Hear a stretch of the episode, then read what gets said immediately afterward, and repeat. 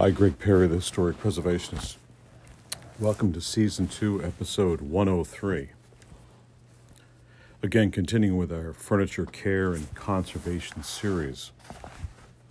So, this episode is going to be uh, surrounded by insects and other pests and some things you can do about them.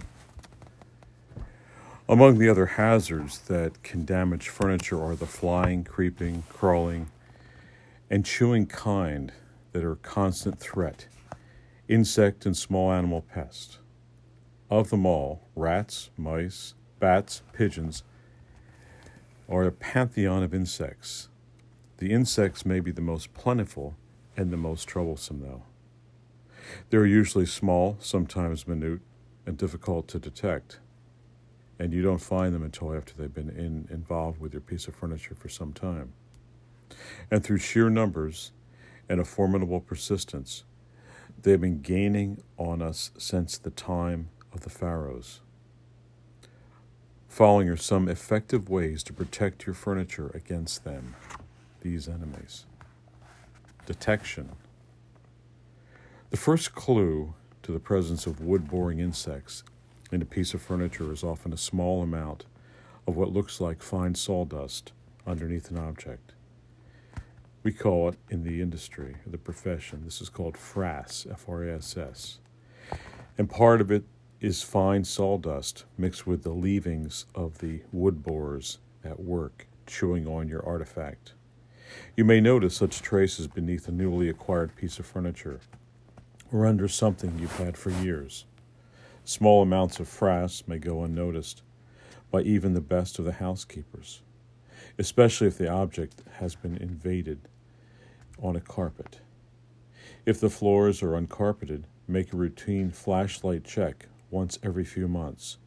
Turn on a flashlight and sweep the beam across the floor, more of a panning light to create a raking surface against which the wood borer's telltale residue can be more readily seen. Areas where you need to clean better will be embarrassingly obvious, but what you need to look for carefully are for clusters of light colored fine talc like particles strewn throughout. So if you see any, look at the wood of the piece of furniture directly above them to see whether any small holes appear there.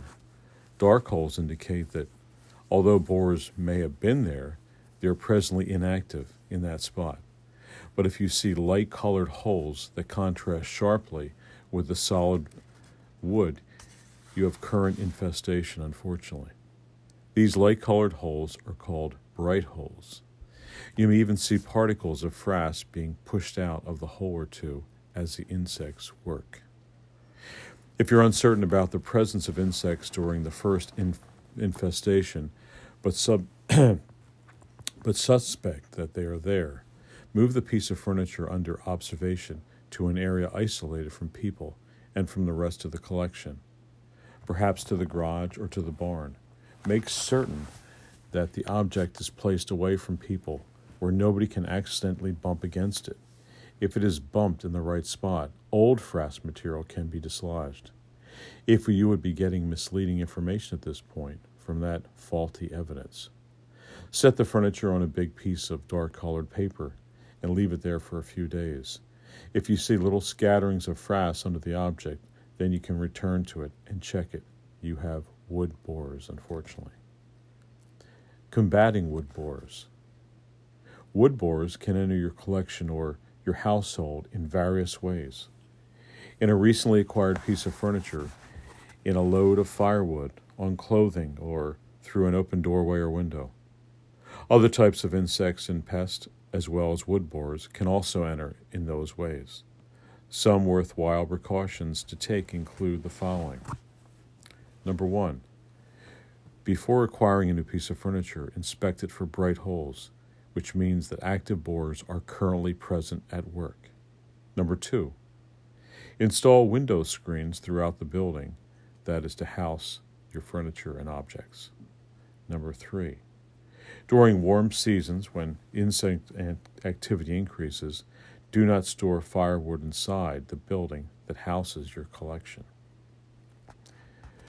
And number four, maintain a clean environment. Insect activity is encouraged by such poor housekeeping as particles of tiny food, um, which are particles left lying about, and by hair dropped in carpeting or in the cracks between boards in a bare floor.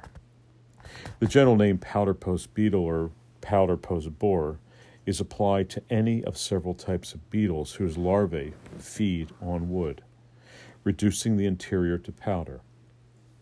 Three distinct families of this pest are the Anobiidae, which includes the furniture beetle and the death watch beetle, what a name, the Bostrichidae, or false powder beetle, and the Lyctidae, or true powder post beetle.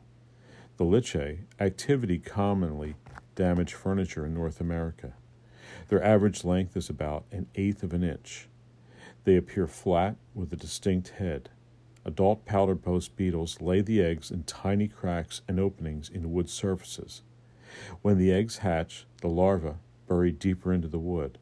As they bore through the structure, they weaken it by creating long, hollow passageways.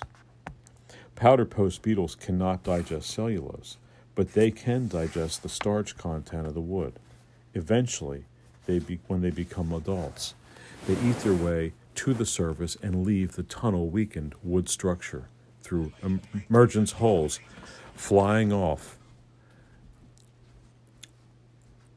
These flight holes can be numerous, peppering the surface of the wood with holes about 1 6 to 1 32nd of an inch in diameter. So, fumigation chambers are one of the ways that we can um, get rid of them.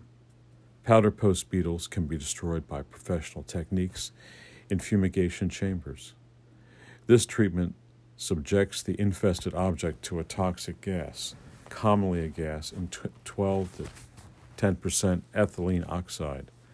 The ethylene oxide treatment is one of the most effective, and it causes no damage to the furniture treated. It is extremely hazardous to use, though. However, it must be applied only in a suitable chamber by trained operators.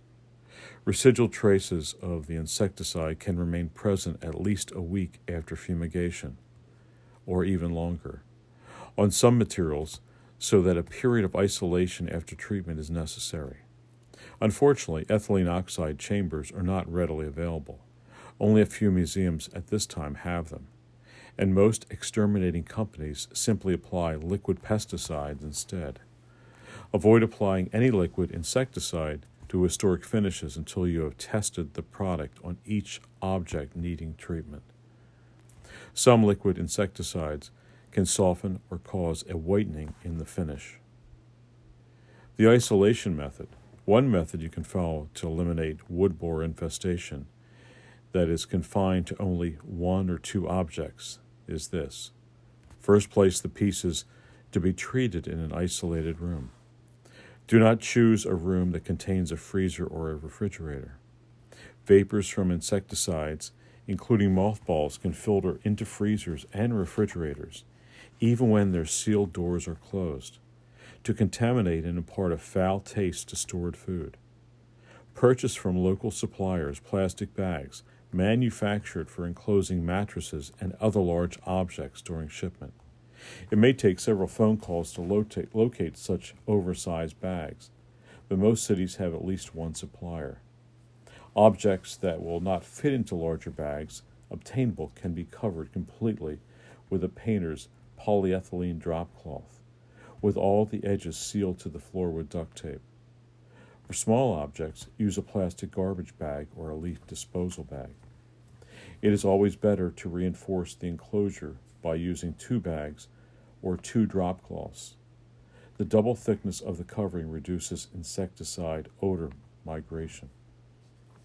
Hang a no pest strip inside the bag of the infested object, making certain that the strip does not come in contact with the enclosed piece of furniture. Hang the strip close to the surface of the bag from an auxiliary support. Seal the bag with a twist tie, duct tape, or even weights. If the treatment area is in a cool place, put an exposed light bulb outside the bag, near where the no pest strip is hung, but far enough away so that the heat from the bulb won't melt the bag. The purpose of the bulb is to elevate the strip's temperature slightly, since the insecticide in the strip functions much better at temperatures above 65 degrees Fahrenheit or so. One unfortunate feature of this home remedy is that the furniture being treated must remain in this mini environment for at least a year. Because of the life cycle of the infesting insects, the treatment may not be uh, may not affect all stages, which uh, I mean adults, larvae, or eggs. And if the furniture is left in the treatment bag for a shorter period, some insects would simply fly out and lay more eggs, perhaps within more of your collection. In addition to that, the no pest strip must be replaced every four months because its effectiveness diminishes after that length of time. Other pesticides can be introduced to supplement the isolation treatment. Used only by themselves, however, other products may not be quite as effective. So take a liquid ant poison or a roach product that, and fill a syringe with it. If these products are not available in liquid form, then spray the contents of an aerosol can of an insecticide into a jar and fill the syringe with the liquid in the jar. Systematically inject the insecticide into each hole in the infested furniture, taking care to wipe from the surface any liquid that runs out. Unfortunately, this method may produce few or no results because the liquid insecticide should come in actual contact with the wood borers as they do their work. Another method of treatment, perhaps more effective, is to place a large quantity of mothballs in the treatment bag.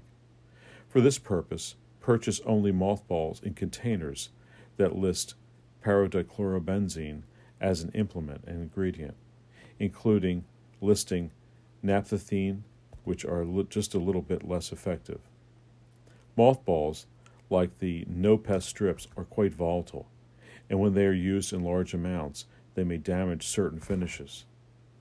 It is well to keep in mind that pesticides of any type, including mothballs, can be very dangerous to humans. Never use any pesticide when children are in, in the vicinity, since children have very little resistance to its effects. Adults working with these substances should always wear good respirators and polyethylene gloves to work where there is good ventilation. So, other insect pests beyond the wood borers. The wood borers described um, are only a few of the many kinds of insects that can damage furniture and other wooden artifacts.